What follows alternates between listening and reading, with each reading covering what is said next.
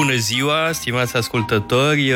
Ați recunoscut fără îndoială dansul cavalerilor al lui Prokofiev, pentru că astăzi este ziua de 21 ianuarie și în 1924, pe 21 ianuarie, murea Vladimir Ilici Lenin. Și am gândit că pentru o asemenea, nu știu cum să spun, aniversare sau comemorare, e bine să chem un specialist în teorie politică, autorul unei cărți remarcabile despre Revoluția rusă, apărută în urmă cu 2 ani la editura Humanitas. Mă refer la Ioan Stanomir, profesor de științe politice, și totodată 21 ianuarie mai este...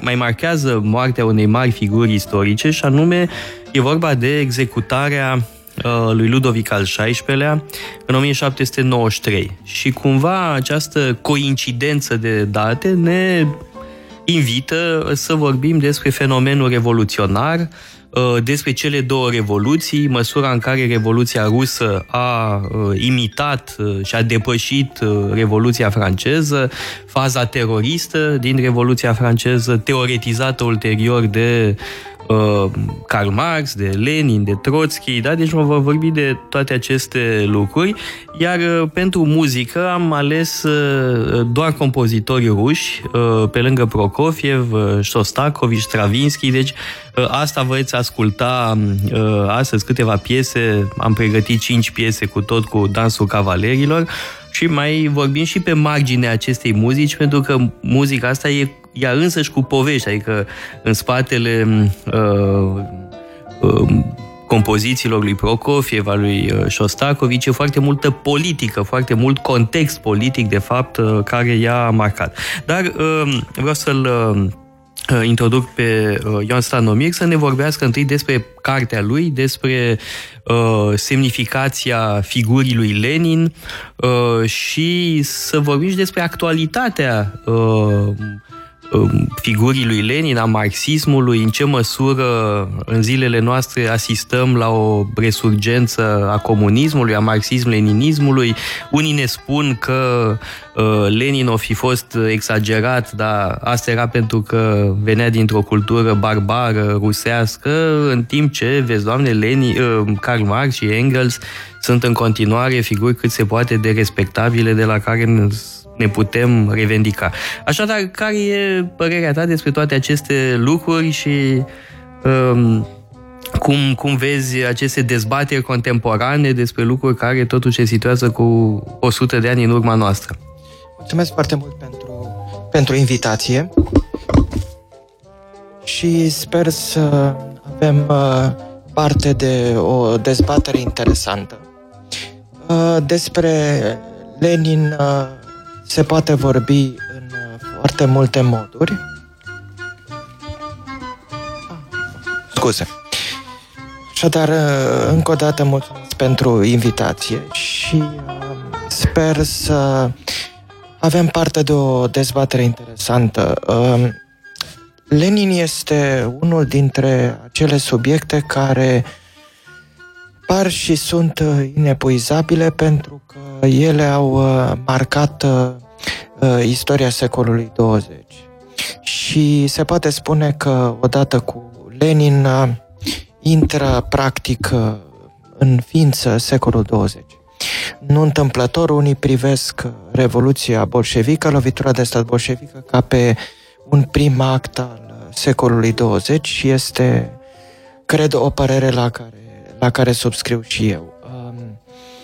Întotdeauna a existat o discuție foarte animată în privința locului pe care Lenin îl ocupă în istoria intelectuală, a locului pe care Lenin îl ocupă în istoria secolului 20 și a relației pe care Lenin o întreține cu cel care a urmat, cu Stalin. Și foarte mulți comuniști și comunizanți de astăzi, ca și de ieri, au încercat să facă această opoziție între Lenin și Stalin, acreditând perspectiva potrivit căreia există o revoluție rusă pură și o corupere a a spiritului leninist sub dictatura. Bun, asta era în primul rând teza lui Trotsky.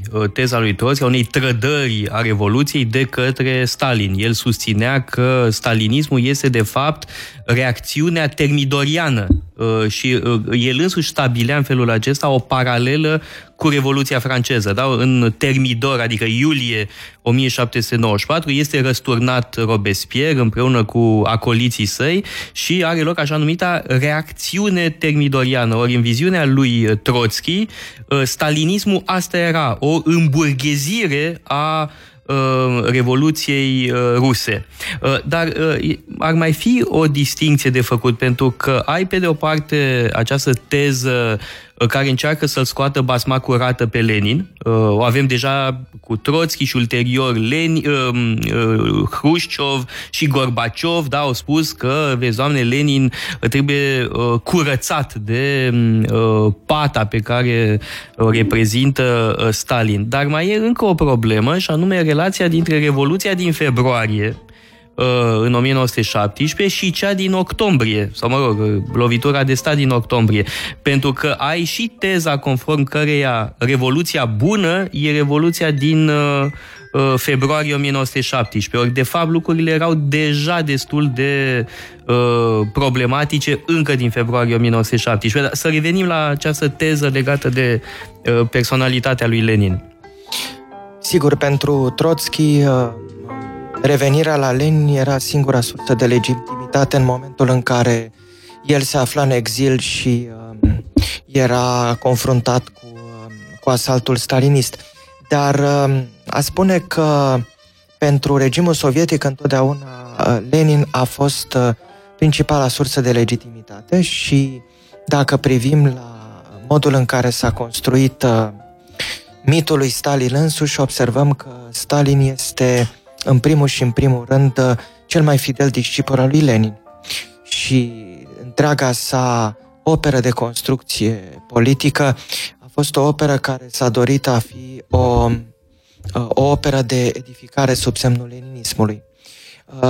Cât despre cele două revoluții în 1917, să nu uităm că Rusia în februarie 1917 este un stat care, din foarte multe puncte de vedere, intră într-un proces de implozie și este un imperiu care, odată cu abdicarea țarului, își pierde rațiunea de a fi și își pierde principalul liant, fiind vorba de o ordine patrimonială, în traducere liberă, ordine bazată pe puterea despotică a unui autocrat.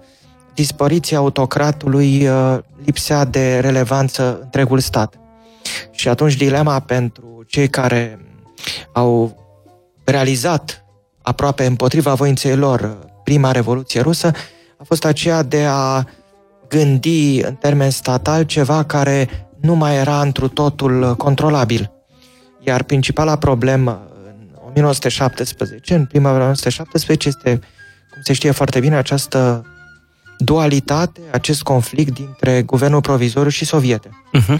Și, da, sovietul din Petrograd, în mod special, da. Da, și este clar că bolșevicii au știut foarte bine să capitalizeze în marginea instituției sovietului, să o prezinte instituția sovietului ca pe autenticul depozitar al democrației și în momentul în care i-au controlat sovietele, au putut practic să ascundă lovitura de stat militară sub o acțiune a sovietelor.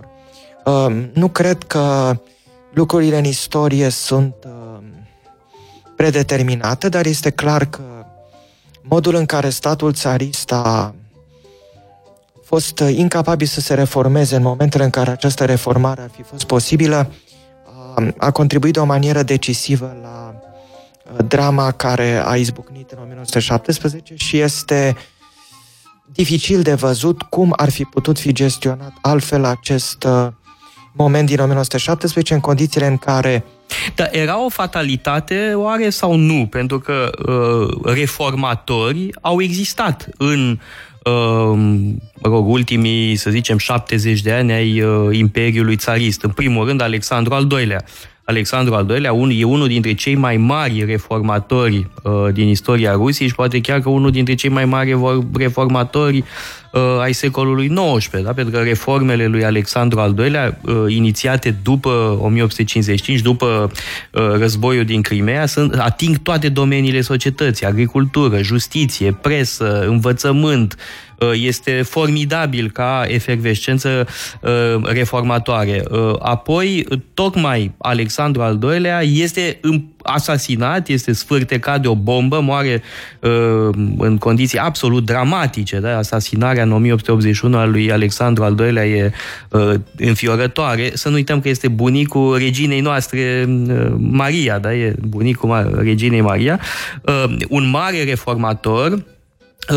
Și domnia lui totodată arată limitele voinței de reformare într-un imperiu precum Rusia. Urmează perioada foarte conservatoare, ultraconservatoare, cu Alexandru al III-lea și inspiratorul regimului Constantin Pobedonosțev, da, care era procurorul Sfântului Sinod, și o nouă fază reformatoare care începe economic cu Serghei Vite, care era ministrul de finanțe, și apoi Duma este creată după 1905, după Revoluția din 1905. Deci avem o monarhie cu parlament. Da? Sigur că e un parlament limitat, că nu este ales chiar așa cum te-ai aștepta de la un parlament modern, și evident mai sunt reformele foarte curajoase ale lui Stolypin, mai cu seamă în materie de agricultură. Reforme extrem de puternice, deci profunde. Deci eforturile reformatoare au existat. Problema e de ce nu au avut până la urmă succes. Asta e marele mister, sau să zic așa, marea întrebare. De ce toate aceste eforturi reformatoare, colosale, da, în toate domeniile, de ce până la urmă au eșuat? Și de ce, de pildă, nu știu, în anii 80, Gorbaciov a eșuat? Că și el a încercat, iar noi suntem generația marcată de Gorbaciov, nu? De ce și el a eșuat, dacă parcă atunci când încep să reformezi un sistem de genul ăsta, nu se poate? Aceasta este principala problemă, fiindcă regimurile de tip țarist conțin în ele însele piedica propriilor reformări. Sunt monolitice? Nu neapărat monolitice, sunt regimuri care se tem de acele schimbări care ar pune în pericol propria lor natură.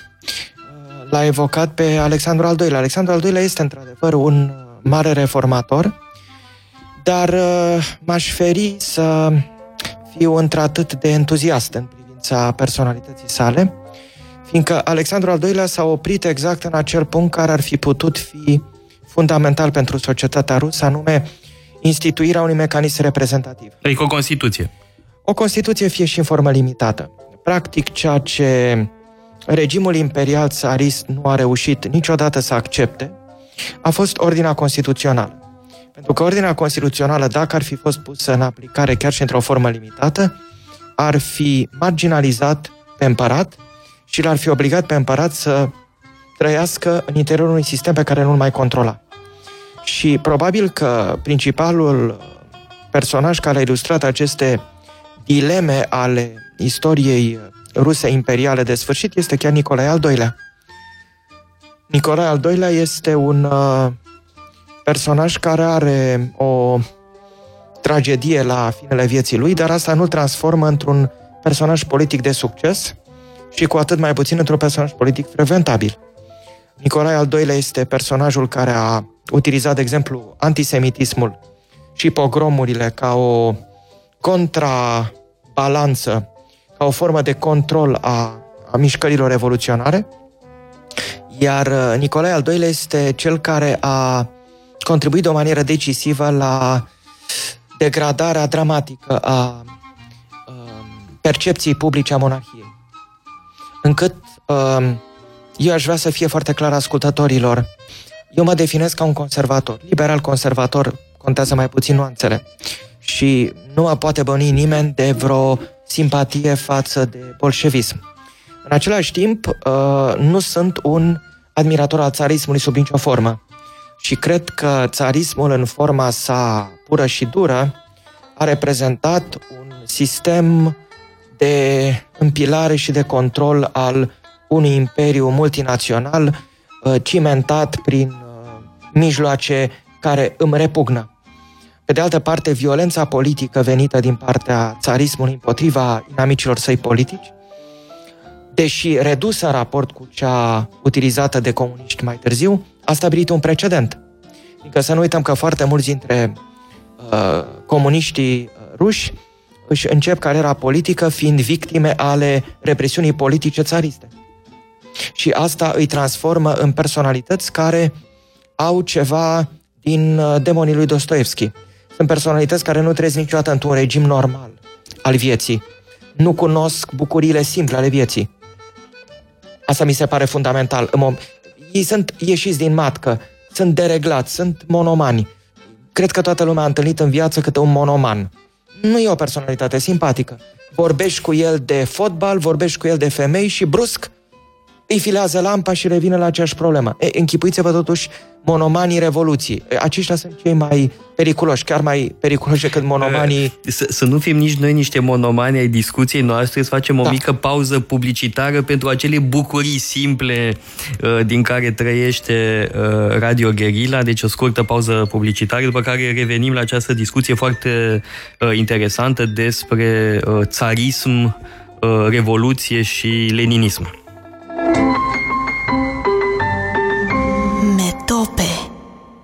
Am revenit în studio, tot cu Ioan Stanomir, vorbim despre Revoluția Rusă, despre Lenin, moartea lui Lenin pe 21 ianuarie în 1924 și tocmai Ioan Stanomir făcea o comparație evidentă de altminteri între bolșevici și figurile din demonii lui Dostoievski, demonii lui Dostoievski fiind un roman pe care Lenin îl detesta. Dar Lenin pur și simplu avea o oroare de Dostoievski, îl admira pe Tolstoi, spunând că Tolstoi e un fel de precursor cumva al gândirii revoluționare, în schimb avea o profundă oroare față de opera lui Dostoievski și în special demonii, de unde totuși cumva deduc că vizase just Dostoievski.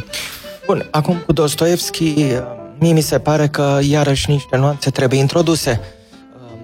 Dostoievski făcea parte din această confrerie de revoluționari despre care a scris. Făcuse în 48-49, da. Făcuse parte și nu era mai puțin pătimaș în gândirea sa slavofilă decât erau radicalii ruși în gândirea lor socialistă și comunistă. Viziunea profetică a lui Dostoievski provine tocmai din această nemăsură a viziunii sale. Asta este, mi se pare, nuanța de introdus. Dostoievski nu este, îți mărturisesc, s-ar putea să te surprindă, nu este unul dintre autorii la care aleg să mă refer ca la o sursă de inspirație intelectuală. Pentru... Da, eu da. Da. Sunt foarte multe elemente în opera lui Dostoievski care sunt de-a dreptul inutilizabile astăzi și de-a dreptul toxice, cum este antisemitismul lui. Care trebuie foarte mult relativizat. Sigur, dar...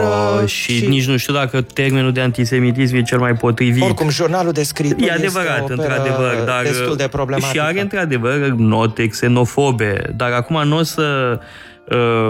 judecăm un autor numai dacă e după criteriu, dacă e utilizabil acum sau nu. Eu mă refer la faptul că orice critică a leninismului nu trebuie să ducă automat la fetișizarea unor puncte de vedere care sunt critice față de leninism dintr-o perspectivă care nu mi este mie familiară sau... Înțeleg, da. Asta atâta tot. Nu vreau să fac parte din cei care... Îl privesc pe Dostoievski ca pe un profet. Dostoievski este un enorm autor. Este profetic în măsura în care, într-adevăr, în demonii a știut să înțeleagă natura profundă a nihilismului revoluționar. Da. Și nu este singurul care a scris despre nihilismul rus. Și Turgeniev are un roman impresionant de selenire despre nihilismul rus.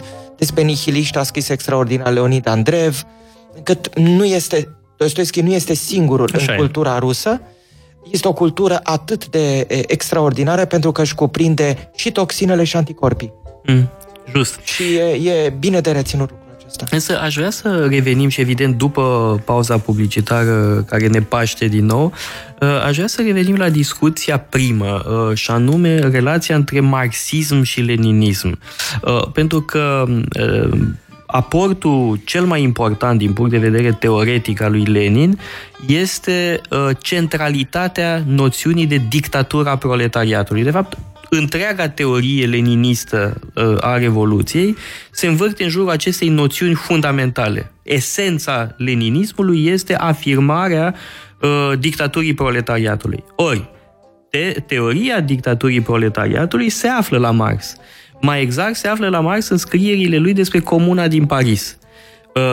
Ce susțin este că la Karl Marx ideea se găsește, dar nu are un rol central așa cum se întâmplă la Lenin. La Lenin totul se învârte în jurul dictaturii proletariatului și din punctul ăsta de vedere, e adevărat, Stalin e un leninist consecvent, pentru că el duce mai departe această idee a centralității dictaturii proletariatului. Împărtășește această analiză? Lenin s-a privit întotdeauna pe sine ca pe un marxist. Și este corect să folosim sintagma preferată de comuniștii înșiși, marxism-leninism. Aportul lui Lenin la aceste edificiu teoretic este cât se poate declara. El constă pe de o parte în ideea centralității partidului și în al doilea rând în ideea utilizării forței partidului pentru a ocupa statul și statul odată ocupat să fie îndreptat spre a elimina inamicii revoluției. Dușmanii de clasă. Dușmanii de clasă. Aceasta a fost și preocuparea lui Marx atunci când a scris despre Comuna din Paris, de ce a ieșuat Comuna din Paris, iar Lenin a fost întotdeauna obsedat ca propriului regim să depășească în durată de viață Comuna din Paris. Lăsând la o parte faptul că în Comuna din Paris gândirea comunistă nu era singura prezentă. Era un fenomen eclectic de stângă radicală, dar nu neapărat comunist. Foarte bine descris de-almintec de Eminescu, de împărat și proletar. Da, Eminescu, care probabil era mai aproape de viziunea dostoievskiană în ceea ce privește societatea și era... Da, dar fără componenta slavofilă și mesianică religioasă. Da, era un conservator, un ultraconservator, cum l-am numit astăzi, cu niște accente la rândul lor foarte, foarte complicate și antisemite. Dar, repet, aceasta este contribuția lui Lenin și Lenin înseamnă Partidul Stat. Odată cu Lenin apare conceptul de partid-stat pe care este ușor este ușor să-l prezentăm ascultătorilor noștri. Este partidul care ia în stăpânire statul, statul nu mai există, totul este în partid și prin partid. Cred că o explicație mai simplă decât asta nu există. Da, și în afara partidului nu mai există nicio salvare. Da, partidul este o biserică credincioșii săi. Asta este tot. Bun, facem o scurtă pauză publicitară și reluăm această pasionantă discuție despre natura leninismului.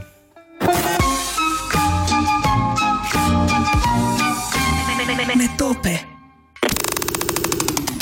Radio Guerilla Metope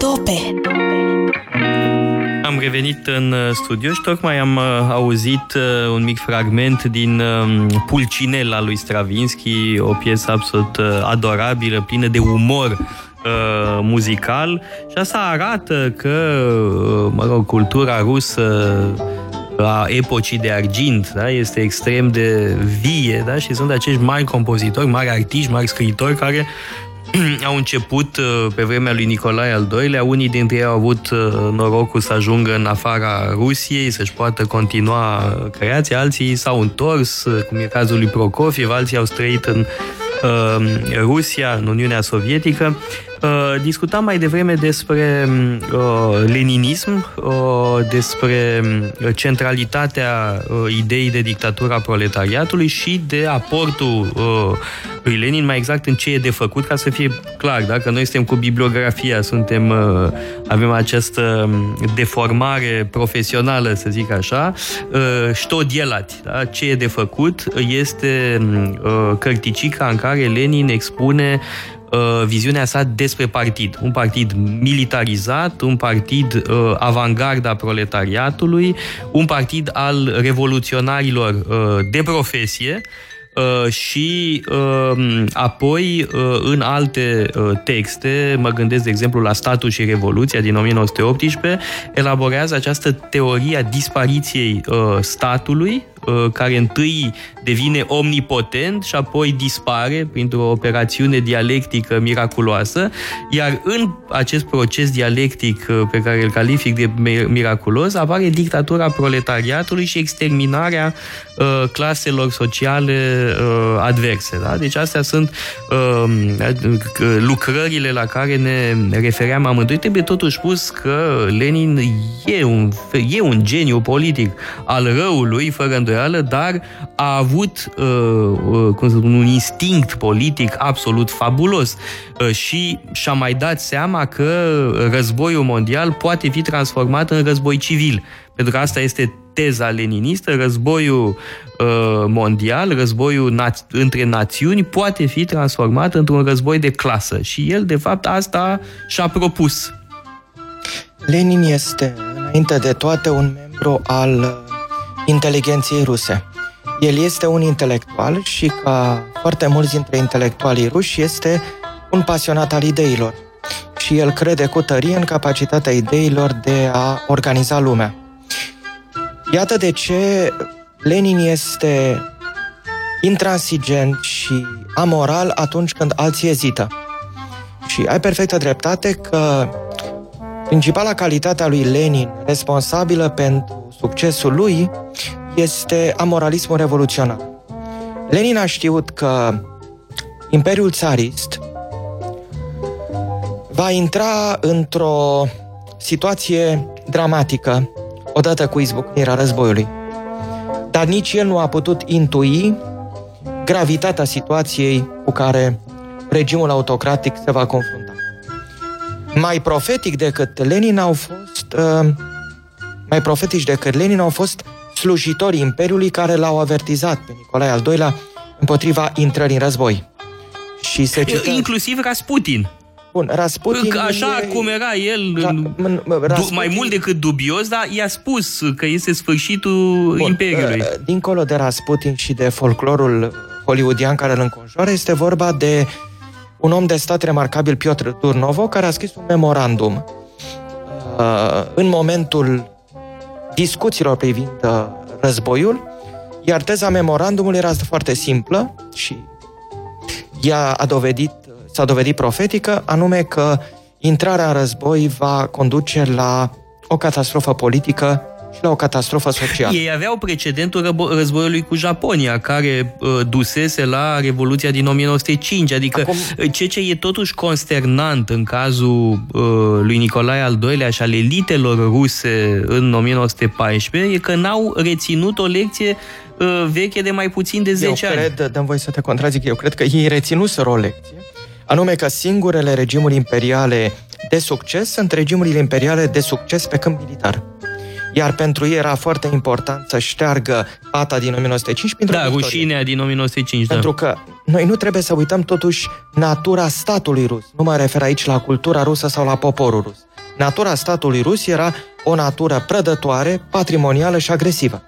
Asta a fost statul rus de la fondarea prin adunarea de către Moscova a principatelor la finele secolului XV. Asta a fost și nimic mai mult. Chiar și modernizarea lui Petru cel Mare nu a avut un scop transcendent. A avut un scop foarte pragmatic, acela de a îi bate pe occidental cu propriile lor arme. Încât pentru Nicolae al II-lea și cei care îl înconjurau, calea spre măreție și spre reunirea cu cei de dinaintea lor trecea printr-o victorie militară.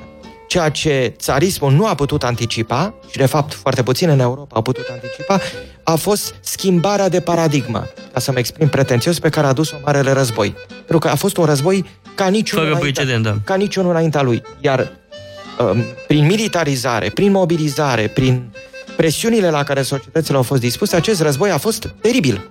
Și vreau ca ascultătorii noștri să înțeleagă, nu doar societatea rusă a intrat în stare de colaps, și societăți mult mai bine organizate și cimentate de patriotism au avut dificultăți extraordinare în a gestiona războiul. Gândiți-vă la răscoalele militarilor francezi pe câmpul de luptă. Gândiți-vă la prăbușirea regimului imperial german.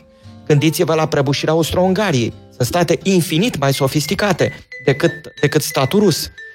Acest mare război a secerat generații întregi. Nouă poate ne este astăzi greu să înțelegem cum stai într-un tranșeu, ți se spune să te ridici și în decurs de câteva minute nu mai e nimeni în jurul tău. Pe frontul de est, despre care noi discutăm, evident, dinamismul este cu mult mai mare. Și pe frontul de est, Germania câștigă războiul. Lucrul acesta iarăși trebuie spus, pentru că ne ajută și pe noi să înțelegem istoria României.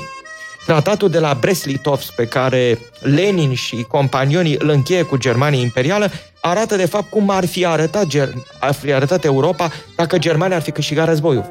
Tratatul de la pacea de la București, care n-a fost nouă impusă, era la fel de draconică ca tratatul de la Brest-Litovsk. Da. Și această idealizare a Germaniei, iarăși, este o pistă istoriografică și politică care duce la o fundătură. O victorie a Germaniei în Marele Război ar fi semnat hegemonia absolută a militarismului prusac asupra continentului. Și evident că pentru Lenin această oportunitate a fost extraordinară și Lenin a fost singurul care a înțeles formidabila șansă pe care istoria o aduce de a realiza revoluția în timpul vieții lor. Menșevicii, care erau marxiști autentici, au crezut că nu se poate trece spre comunism fără faza revoluției burghezo-democratice. Ei, fiind marxiști ortodoxi, nu au avut șansa pe care a avut-o Lenin de a gândi outside the box. Și de a gândi... Da, el a gândit outside the box, asta așa e. El a înțeles că dezlănțuirea patimilor și încurajarea țărănimii ruse să se ridice pentru naționalizarea întregului pământ reprezintă posibilitatea de a ajunge la putere. Și, practic, Lenin și-a desfășurat propria sa revoluție în paralel cu o revoluție rusă la sate. Nu trebuie să uităm acest lucru. Colectivizarea lui Stalin reprezintă ultimul capitol dintr-o tragedie care începe cu 1917. Pentru că țăranii ruși au luat în stăpânire pământurile, dar nu au fost niciodată proprietăriți cu adevărat de către statul sovietic, pentru că statul sovietic nu avea nicio rațiune să sprijine proprietatea privată. Ei au fost tolerați de facto până în momentul în care statul comunist a fost suficient de puternic să-i atace frontal. Încât a spune că Lenin, în momentul în care se întoarce din exilul său european, este un intelectual căruia îi se oferă posibilitatea de a modela istoria. Și el este scos la suprafață de forțele războiului. Dacă ne uităm la cei trei mari dictatori interbelici, la Lenin, Mussolini și Hitler și ulterior și la Stalin, să spunem 4 dictatori interbelici importanți, toți sunt zămisliți de război.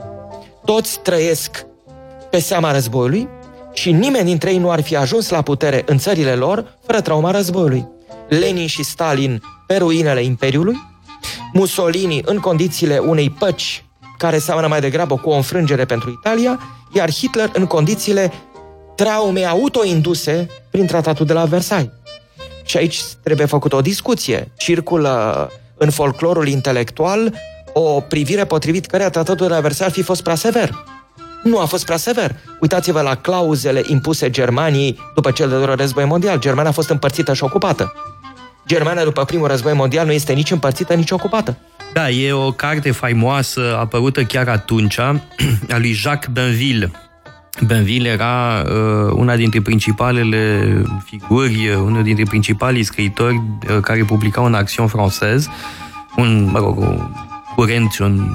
o revistă de dreapta, să spunem, chiar de extremă dreaptă în Franța. Jacques Bainville însă este o minte foarte lucidă și cartea lui Le Conséquences Politiques de la Paix, consecințele politice ale păcii, de fapt descrie tot ce s-a întâmplat în următorii 20 de ani, aproape că prevede chiar numele partidului revanșard, că el spune că va fi o combinație de socialism și naționalism.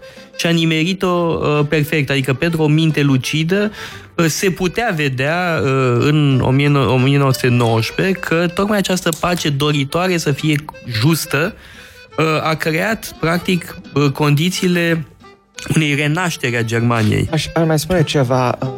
Principala victimă a leninismului a fost chiar Rusia. Evident. Pentru că Rusia, din punct de vedere cultural, era la momentul izbucnirii războiului una dintre cele mai inovatoare națiuni. Din toate punctele de vedere. Da, și compozitorii pe care îi ascultăm acum sunt exact din această epocă. Da. Aș vrea toată energia să înlăturăm această viziune schematică care reduce Rusia, pe de o parte, la autocrație și, pe de altă parte, la o țărănime primitivă. Este o viziune la care eu nu voi subscrie niciodată, pentru că Rusia însemna, în preajma lui 1914, o viziune liberală în politică. Cadeții erau liberali, liberal de dreapta, dar liberal. Exista apoi o viziune socialistă marxistă, reprezentată de menșevici, și exista o inteligenție radicală. Bolșevici erau unii dintre cei care doreau să răstoarne țarismul și ne putem imagina cum ar fi arătat Rusia, condusă de altcineva mai puțin sanguinar și mai puțin monoman decât... Da, întrebarea e dacă era cu adevărat posibil acest lucru. Asta e marea întrebare. E genul de întrebare care, prin vastitatea ei, te sfide imaginație și asta te și blochează pentru că istoria contrafactuală are un caracter de inhibiție. În momentul în care îți pui întrebarea ce ar fi fost dacă, la un moment dat nu mai poți să mai gândești cu adevărat.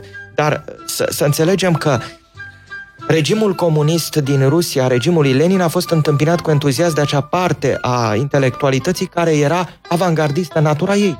Și pentru o vreme, pentru aproximativ un deceniu, a existat o convergență între regimul leninist, regimul comunist și avangarda rusă. Să nu uităm de proiectul lui Tatlin pentru Monumentul Internaționalei.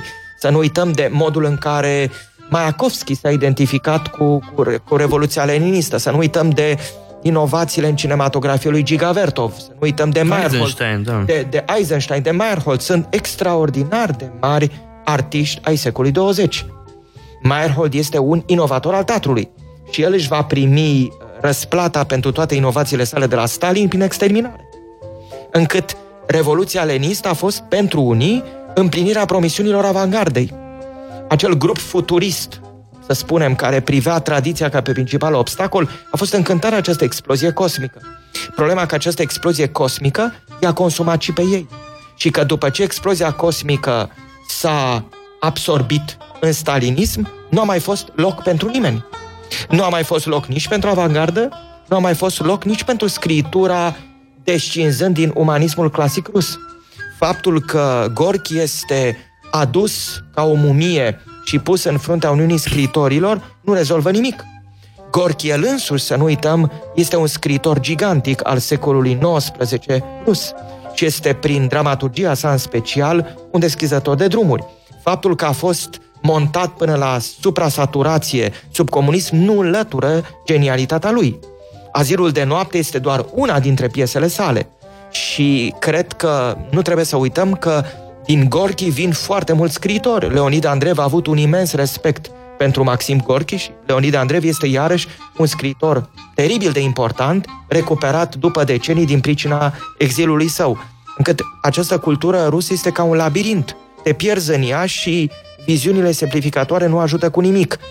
Iar regimul comunist, în momentul în care și-a propus să centralizeze cultura, după ce reușise să centralizeze decizia politică, nu a făcut decât să distrugă forțele vii ale acestei culturi câte mai rămăseseră.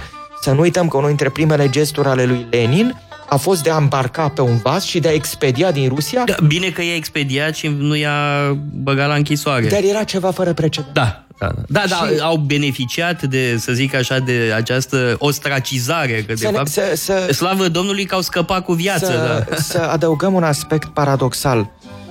Lunacearsky, care era comisarul pentru arte al lui Lenin, era o persoană extraordinar de educată el însuși.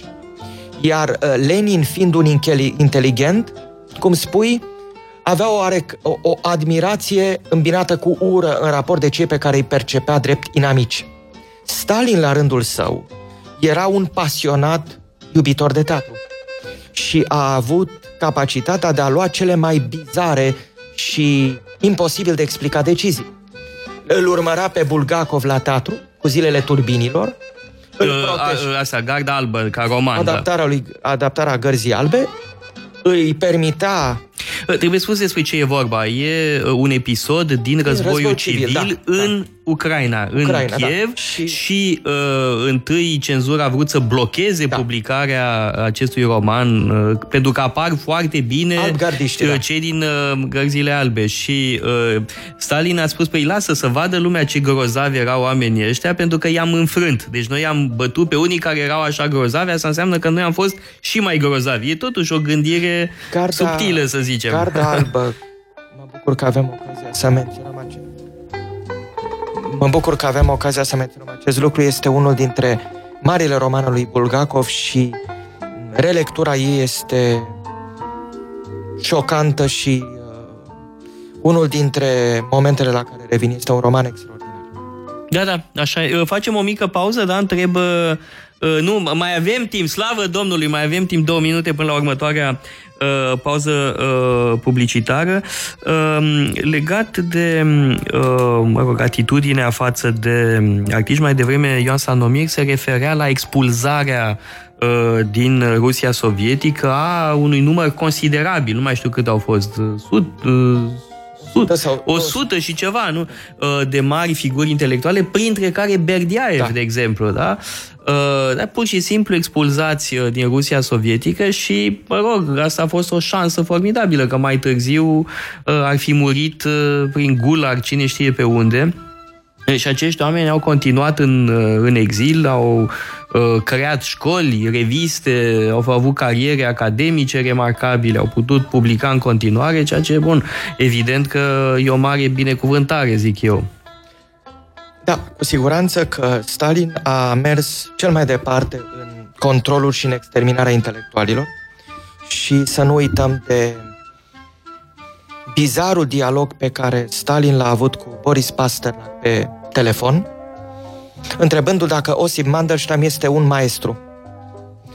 Atunci când Boris Pasternak a evitat să dea un răspuns tranșant, soarta lui Osip Mandelstam a fost pecetluită. Pentru că Osip Mandelstam, nefiind un maestru, a intrat sub incidența sentinței de condamnare la moarte de facto, care a fost și pusă în aplicare. Încât Stalin este un caz în care dictatul devine supremul cenzor. Nu este singurul caz din istoria rusă, pentru că Bulgakov are o piesă minunată despre Pușkin, în care principalul cenzor al lui Pușkin este carțarul. Facem acum mica pauză publicitară, după care urmează știrile și revenim. Fiți deci pe fază, nu s-a terminat emisiunea, mai continuăm această pasionantă discuție despre cultură rusă, despre Revoluție, despre Lenin, despre toate lucrurile astea. Vedeți că de fapt am debordat, nu n-am vorbit doar despre Lenin, ci am introdus mari figuri ale culturii ruse din acest secol și din secolul XIX. Metope.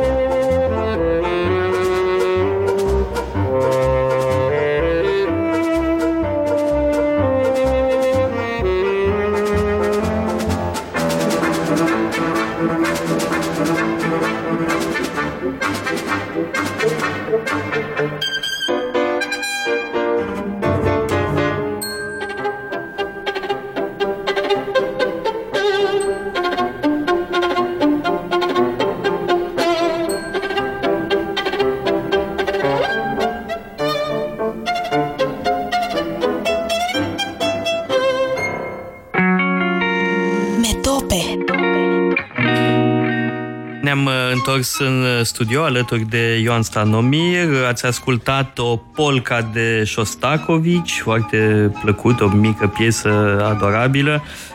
Dar noi aveam subiecte foarte grave în discuție înainte de pauză, înainte de jurnal.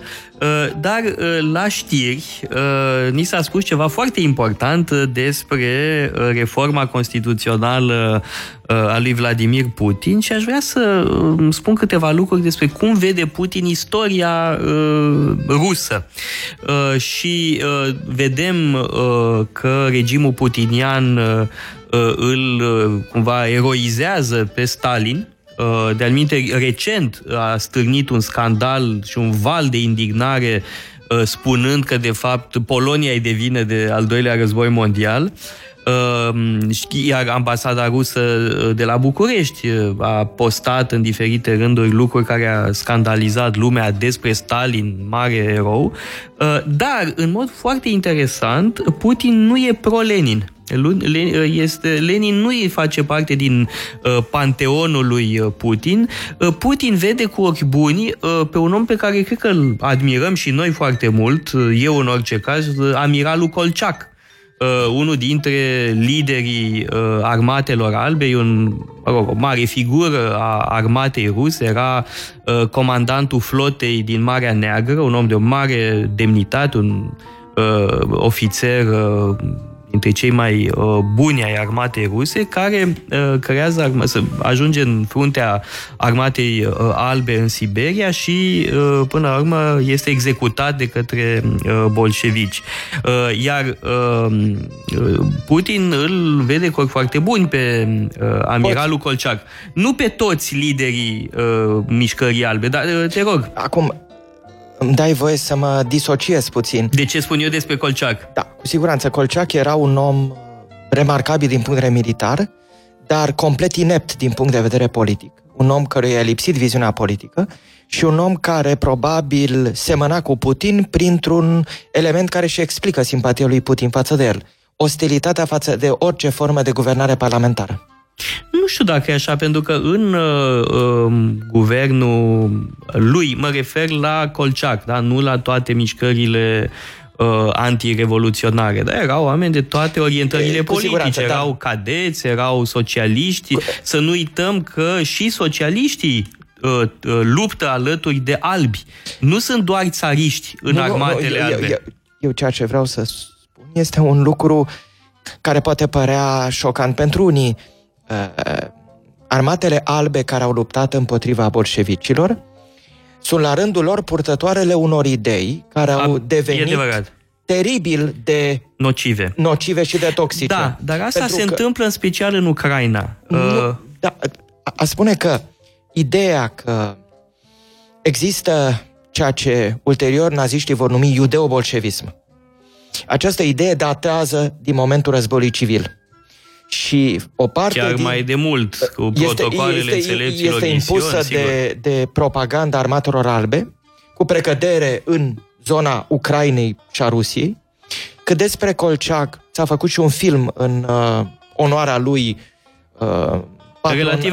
relativ recent, iar Kolceak ocupă în imaginarul lui Putin locul liderului puternic.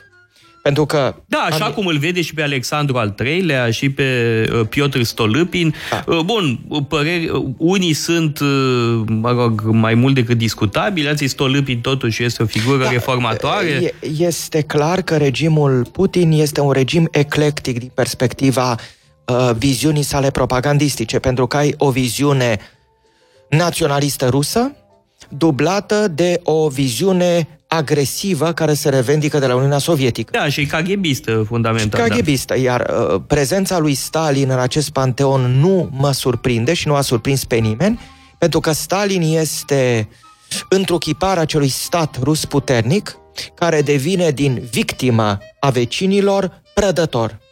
Da, aș vrea să discutăm o întâmplare relativ recentă. E un film pe care l-am văzut și revăzut cu mare plăcere și anume Moartea lui Stalin, The Death of Stalin. E o comedie care, sigur, face niște modificări în cronologia evenimentelor, dar Per total e veridic acest film, în ansamblu, cu unele, mă rog, deformări, schimbări, sigur. Și filmul ăsta a stârnit furia autorităților ruse. Filmul n-a rulat în cinematografele din Rusia și e interesant totuși, pentru că sunt filme antistaliniste mult mai dure. Nu știu, mă refer la un film al lui Konchalovski despre cercul, The Inner Circle, cercul din jurul lui Stalin, care propune efectiv o interpretare teologică. Stalin e diavolul în persoană în acest film, remarcabil. Filmul e făcut din perspectiva, mă rog, povestea este relatată din perspectiva proiecționistului lui Stalin, cel care îi proiecta filme. E un film foarte profund anticomunist, sau, nu știu, Cechistul, care e un film despre teroarea comunistă din primii ani. Deci sunt filme mult mai dure despre stalinism, mult mai dure decât The Death of Stalin, ori moartea lui Stalin a provocat această reacție a autorităților ruse, în interpretarea mea, pentru că e comedie. Adică pe Stalin e voie să-l critici, sigur că da, dar să nu râzi de el. Parcă așa și interpreta această întâmplare relativ recentă. Da, e indiscutabil un pariu riscant pe care îl întreprinde moartea lui Stalin, pentru că ar fi o serioasă eroare să-i privim pe acoliții lui Stalin drept niște bufoni. Steve Buscemi este un extraordinar actor, dar personajul pe care îl întruchipează nu este un bufon. Și din câte îmi aduc aminte, este vorba chiar de Hrușciov. Exact, da. Beria este... Bun, pe de altă parte, Hrușciov făcea pe bufonul ca să-și salveze pielea. Bun, nu uităm că regimul stalinist este, pe de o parte, un regim criminal și, pe de o parte, un regim demiurgic. Un regim care își propune să nască o altă Rusie și o altă Uniune Sovietică. În această întreprindere, Stalin are complici, iar cei prezentați în moartea lui Stalin sunt chiar acești complici. Ai probabil dreptate că pentru Federația Rusă, prezentarea în tușe comice a morții lui Stalin este o blasfemie inacceptabilă. Și este clar că pentru orice regim care are o nostalgie pentru ordinea autocratică, critica satirică la adresa autocrației este foarte greu de suportat. E un semn de paranoia, pentru că și eu am văzut acest film, mi s-a părut amuzant, dar până la o limită, fiindcă este și o eroare de casting, dacă îmi permiți. Așa, care... O eroare de casting istorică. Aceia nu sunt Keystone Cops, nu sunt glumeții din comediile americane, nu sunt comedii bufe. Sunt niște oameni cu sânge pe mâini, oameni care s-au devorat și oameni care au devorat o națiune întreagă. Bun, acum, povestea e destul de groaznică, adică sunt oameni arestați, împușcați, da. Plus că e asasinarea lui Beria. Bun, da. Sigur că e, cronologic nu se potrivește, că de fapt Beria a fost omorât ceva mai târziu, da. Nu chiar imediat. Da, bun, e un umor care totuși nu escamotează oroarea și criminalitatea regimului. Este un tip de abordare interesant, dar... îmi mărturisesc lipsa de apetențe. Lipsa de apetențe pentru asemenea film. Da, dar uite că asta i-a enervat mai mult decât... Așa cum enervau bancurile, nu? Bancurile pe vremuri erau foarte, cum să spun, subversive. Da, umorul este subversiv în orice regim. Că este acel episod care, mă rog, îl tot întâlnim în diferite... cărți despre comunismul românesc și cred că Marin Preda însuși povestește întâmplarea asta cu conducerea Partidului Comunist, mă rog, muncitoresc din România, la Stalin, și Stalin îi spune, am auzit că sunt bancuri pe seama voastră în România. Am auzit că sunt bancuri bune. N-ați vrea să construiți voi un canal pentru glumeții ăștia? Bun, asta e... o poveste din folclorul comunismului comunismului românesc. Da, Stalin a construit foarte multe canale și a avut suficient de multe locuri pentru a adăposti pe cei care erau inamicii regimului său și cred că de la un punct încolo situația devine într-atât de sângeroasă și de teribilă încât umorul nu mai poate da măsura, nici măcar umorul lui Daniel Harms nu mai poate da măsura acestei grozăvii, pentru că avem oameni executați, avem oameni asasinați de vii prin interdicția publicării, avem drama Anei Akhmatova, avem drama lui Pasternak, avem drama lui Marinei Zvetaeva. Sunt teribile tragedii care au însângerat literatura de secol 20, drama lui Șostakovic. Da, că tot îl ascultăm foarte mult. Să nu uităm... Da. Am ascultat Polka, o să ascultăm la sfârșit și un vals celebru al lui Șostakovic. Să nu uităm de ce demascări a avut parte autorul de opere, Șostakovic, la începutul anilor 30, încât Uniunea Sovietică a lui Stalin este un tip de regim care nu poate fi descris decât prin instrumentele literaturii care atinge tragismul. Și îmi aduc aminte de scrisoarea lui Bulgakov către Stalin în care îi solicita emigrarea pentru că aici este zidit de viu. Cazul lui Bulgakov este doar unul dintre zecile de mii de cazuri de destine distruse, în condițiile în care, așa cum, de exemplu, dovedește biografia monumentală lui Stephen Kotkin, Stalin verifica personal toate detaliile. Da, e să vorbim puțin despre aceste cărți recente, da? Într-adevăr, cred că se poate spune, n-am citit tot, e vorba de o monografie imensă consacrată lui Stalin de Stephen Kotkin, care e profesor în Statele Unite. Au apărut primele două volume, urmează să apară al treilea volum, sper, cât de curând. Asta aș zice că este sinteza cea mai importantă. Este o carte care merge pe urmele cărții de început a lui Robert Conquest, Marea Teroare, în sensul că pornește de la o ipoteză clară: regimul stalinist este un regim comunist, iar Stalin este un emul al lui Lenin. Iar natura criminală a regimului stalinist poate fi înțeleasă doar dacă ne raportăm la nucleul ideologic. Este de asemenea o carte importantă pentru că elimină acea prejudecată acreditată de Trotsky a mediocrității intelectuale a lui Stalin. Da. Stalin nu era un mediocru.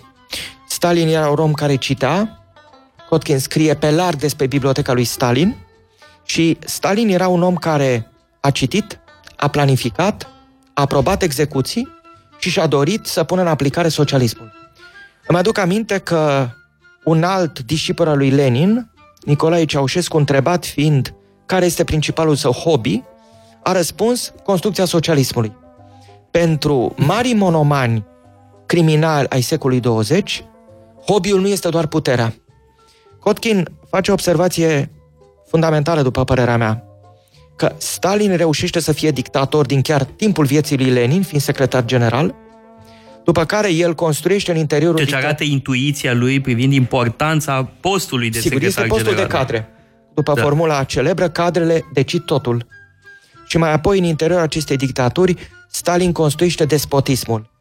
Iar interpretarea pe care Kotkin o dă Marii Terori este această interpretare legată de dorința lui Stalin de a-și cimenta autoritatea personală prin eliminarea tuturor celor care ar fi putut fi rivali. Este, după formula clasică a lui Negruție, un leac de frică teribil administrat societății și, în același timp, o formă de mobilizare socială. Pentru că, să nu uităm, pentru fiecare om care este împușcat, deportat, anihilat, sunt 6-7 care denunță și urcă social. Și toată eliminarea vechii gărzi de leniniști permite lui Stalin să își organizeze regimul. Da, foarte bună sinteza în această carte monumentală. Eu mai aștept, să spun, cu mare interes să se facă cândva un film despre cel mai mare hold-up din secolul 20, cred că se poate spune că hold-up-ul de la Tbilisi din 1907 este cel mai spectaculos hold-up, depășind și pe mă rog, gangsterii din Statele Unite, pe Merin îl depășește. Stalin a planificat un hold-up fantastic. Au fost peste 40 de morți în acel hold-up de la Tbilisi, când Stalin a jefuit Banca Națională. Problema este că în cazul lui Stalin avem reunite în aceeași personalitate două personalități, pe gânditor și pe gangster. Om de acțiune. Este un om de acțiune și un iluminat, pentru că Stalin a avut această ambiție de a fi un Lenin al timpului său. Facem o scurtă pauză publicitară și zic să mai continuăm câteva minute discuția noastră, să încheiem către 3:30, 4 fără un pic, această pasionantă discuție care aproape că e inepuizabilă, da? E o temă extrem de bogată.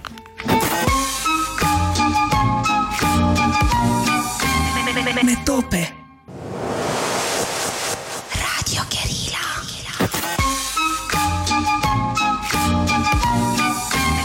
Metope. Am revenit în studio alături de Ioan Stanomir pentru a încheia această discuție ocazionată de 21 ianuarie, adică ziua morții lui Lenin. Am vorbit mult despre comunism, cultură rusă, tradiție istorică rusă și observa Ioan Stanomir înainte de pauza publicitară că în personalitatea lui Stalin se găsesc două entități, să zic așa. Pe de o parte, teoreticianul leninist, fanaticul, de fapt, fanaticul și gangsterul, da? Adică e un fel de Al Capone care ar fi crezut într-o cauză, da? Nu e cosa nostra într-un sens familial, așa, ci vorba, cosa noastră este efectiv transformarea lumii, da? El e un om care crede într-o cauză, e un fanatic al crezului leninist, dublat de un gangster și de un om de acțiune, cum să spun, implacabil. Da, și de un strateg al puterii care a fost superior celui pe care o parte a stângii radicale îl privește încă ca pe un mit, pe Trotsky. Fiindcă Trotsky poate a fost un erou al luptei comuniste în vremea războiului civil, nu mai puțin nemilos decât Stalin în metodele sale utilizate, dar după terminarea rolului său istoric, a fost depășit cu ușurință, aș putea spune, de manevrele lui Stalin. Stalin a înfrânt oameni străluciți intelectual, nu doar că i-a înfrânt, i-a distrus. I-a distrus moralmente și a umilit.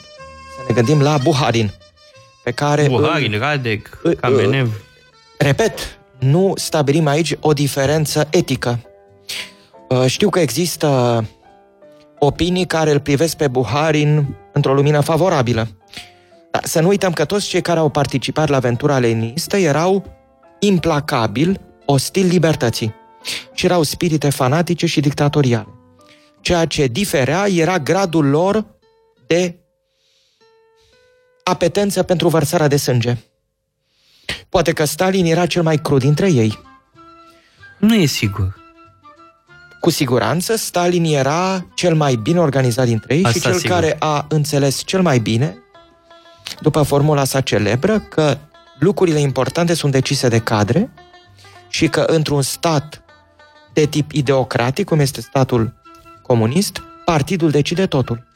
Este important de reținut că Stalin reușește performanța unică, așa cum Kotkin subliniază în monografia sa, de a-și epura armata, aparatul de partid și aparatul de securitate. Nici o altă dictatură modernă nu reușește ca în timp de pace să își decapiteze armata și să își decapiteze conducerea serviciilor secrete, în vreme ce serviciile secrete, poliția politică, realizează cea mai mare epurare întâmplată până atunci. De ce? Pentru că în spatele tuturor acestor instituții se află Partidul Comunist, controlat de Stalin. Ceea ce mulți nu au înțeles este că acest tip de regim nu poate evolua niciodată în direcția unei dictaturi militare. Dacă vă uitați istoric la cazul sovietic, nu a existat vreun sindrom bonapartist în istoria sovietică. Deși această așteptare a existat. Este o temere alimentată de Stalin pentru a justifica, de exemplu, epurările Armate. Teama de bonapartism, după schema Revoluției franceze, că după teroare, după Revoluție, vine Bonaparte, vine împăratul. O schemă naivă care scoate din ecuație partidul și noutatea partidului, pentru că în aceste regimuri poți să-ți hipnotizezi adversarul, cum a demonstrat Köstler în Zero și Infinitul, prin apelul la disciplina de partid. Apelul la disciplina în interiorul religiei. Ori fiind credincios, nu poți să te îndrepți împotriva bisericii din care faci parte și de multe ori celor judecați în procesele spectacol li se extrage mărturisirea prin apelul nu doar la tortură, ci și la conștiința revoluționară și prin promisiunea unei reabilitări sau evitării condamnării la moarte. În fapt, nu există niciun fel de milă din partea lui Stalin, iar această sintagmă a ascuțirii luptei de clasă trebuie luată literal. A spune că una dintre enormele erori pe care le-am putut comite în secolul 20 a fost aceea de a nu lua în serios regimurile totalitare. De a nu lua în serios Mein Kampf al lui Hitler. Ideologia și faptul că aceste regimuri chiar își propun să realizeze. Atunci când foarte mulți au întâlnit pe Hitler, au văzut doar un caporal ridicol adus la putere de un val al istoriei. Și nu au luat în seamă pe teoreticianul care a produs această Biblie a religiei revelată național-socialiste. La fel și în cazul lui Stalin. Foarte mulți au crezut, în timpul ce de război mondial, că este un imperialist precum ce de dinaintea lui. Uitând faptul că dincolo de pragmatist se află revoluționarul și că relația cu un revoluționar, cu un monoman, cu un fanatic al ideilor, nu poate fi relația pe care o întreții cu un practician obișnuit al politicii. Încât mi se pare că aceasta este principala lecție a secolului 20, că uneori, după cum spune un foarte important conservator american, Richard M. Weaver, ideile au consecințe. Și că ideile formulate produc consecințe prin teribilele suferințe provocate oamenilor. Vorbeam de Solzhenitsyn. L-aș aminti și pe Varlam Shalamov. Iată două nume de scriitori uriași care au reabilitat pe linia marilor clasici sensul suferinței. Pentru că poporul rus, popoare din Uniunea Sovietică, au fost supuse unui asalt fără precedent. Să nu uităm suferințele poporului ucrainean, să nu uităm de suferințele popoarelor din Asia Centrală, de genocidul realizat împotriva poporului kazah, care sub pretextul sedentarizării a fost aproape anihilat. Sau tătarii din Crimea. Să nu uităm de tătarii din Crimea, să nu uităm de popoare din Caucaz, să nu uităm de Katyn, să nu uităm de antisemitismul lui Stalin din procesul halatelor albe, să nu uităm de suferințele provocate rușilor. Deci acest regim a fost cu adevărat un regim criminal. Nu neapărat un regim genocidar, pentru că în cazul lui au existat și genociduri clasice, cum este cazul celor încercate împotriva ucrainienilor și împotriva popoarelor din Asia Centrală. Unele i-a reușit, adică... Sigur. Adică sunt chiar genociduri duse până la capăt. În alte cazuri este vorba de eliticid și de clasicid, adică de încercarea de a distruge pe culaci. Stalin nu distingea între culacii ruși și culacii ucrainieni. Pentru el era importantă dispariția țăranului bogat. Întâmplător sau nu, în cazul foametei provocată de colectivizare în Ucraina, națiunea ucraineană a fost cea vizată. Și aici, de fapt, este cea mai mare problemă, pentru că din regimul stalinist apar consecințele teribile pe care le vom vedea în al doilea război mondial. Colaboraționismul unei părți a militanților anticomuniști ucraineni cu naziștii. Și în special în vest, da. În vestul Ucrainei, tipul milițiilor lui Bandera. Da. Or, aici iarăși trebuie să stabilim un fapt. În momentul în care banderiștii și alți naționaliști ucraineni au pactizat cu un regim criminal și genocidar precum cel național-socialist german și-au abandonat propria cauză și-au devenit complicii Holocaustului. Acest lucru iarăși trebuie spus, pentru că prin această teorie a iudeo-bolșevismului, naziștii germani au reușit să capitalizeze simpatie, este important să o spunem, atât în țările baltice cât și în Ucraina. Și aș vrea să insist asupra acestui aspect, pentru că e ceva care îi privește și pe români. Holocaustul nu înseamnă doar lagre de concentrare. Holocaustul debutează prin pogromuri, cum este pogromul de la Iași. Pogromul de la Iași nu este un caz izolat. Avem pogromuri în Ucraina, avem pogromuri în țările Baltice, toate instigate de germani cu complicități locale. Ori ceea ce aș vrea eu să spun apăsat este că în niciun caz anticomunismul antisemit nu poate fi acceptat ca o ipoteză intelectuală rezonabilă. Anticomunismul antisemit este anticomunismul de tip Goebbels. Anticomunismul antisemit sau, este... Sau, mă rog, Purișchevici. Sau, exact, da. Este tipul sutanelor negre. Sutelor negre, iertați-mă. Acest tip de abordare este îngrozitoare, este repugnantă, iar antisemitismul în orice formă trebuie privit ca o formă de îndepărtare de umanitate. Antisemitismul este barbaria prin excelență și cei care au manipulat antisemitismul pentru a legitima cauza germană în timpul celui de-al doilea război mondial au fost complici ai răului. Acest lucru trebuie spus pentru că altfel ne aflăm întotdeauna în vecinătăți periculoase și spunem, dacă ai fost împotriva lui Stalin de partea lui Hitler, da. Nu e adevărat. Asta ar însemna să spunem că ucrainenii recrutați drept gardieni în lagărele de exterminare și-au apărat națiunea. Cum îți aperi națiunea? Exterminând civili nevinovați? Exterminând o națiune evreiască din Europa Centrală care fusese focar de cultură? Pentru să nu uităm, la sfârșitul celui de-al doilea război mondial, evreitatea în Europa Centrală este eradicată. Este o pierdere fără precedent în istoria umanității. Toți cei care au dat naștere literaturii idiș, gândirii de tip hasidic, toți dispar. Dispar. Destinul Anei Frank este unul dintre milioane de destine. Cei care sunt antisemiți ar trebui să se gândească la această situație în care dispar cu totul și nu dispar doar tu.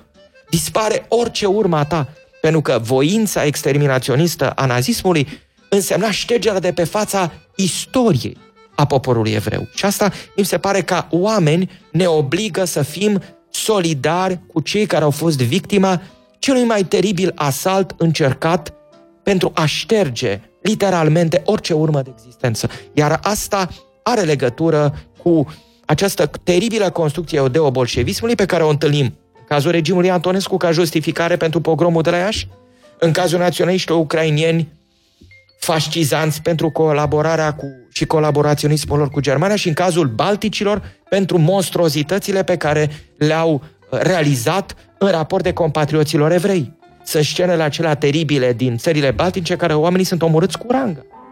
Le privesc întotdeauna cu sentimentul că asistăm la o formă de barbarie fără precedent. De ce? Pentru că această idee a iudeo-bolșevismului este o idee care trebuie întotdeauna luată foarte în serios. Ideea că regimul bolșevic a fost un regim manipulat de evrei, pilotat de evrei și un regim, iar aceasta este evident, parte din ideologia albgardiștilor. Că nu i-aș pune pe toți la un loc, pentru că armatele albe adună oameni de sensibilități radical diferite, de la Purișchevici, care este într-adevăr extrema dreaptă rusă, la socialiști. Eu aș vrea să fiu clar. Atunci când armatele lui Denikin e în Ucraina. Și într-adevăr în Ucraina de-aia și introdus această nuanță. Este problema pogromurilor. Da. În primul rând Ucraina. Un istoric Richard Pipes, care nu-l putem bănui de vreo simpatie stângistă, în lucrarea sa monumentală închinată Revoluției Ruse, listează câteva din afișele de propagandă ale serviciilor Armatei Albe, cu precădere în Ucraina. Da. Acolo se vede foarte clar această dimensiune antisemită a propagandei anticomuniste. Da, pentru că în Ucraina, într-adevăr, e un fenomen mult mai amplu.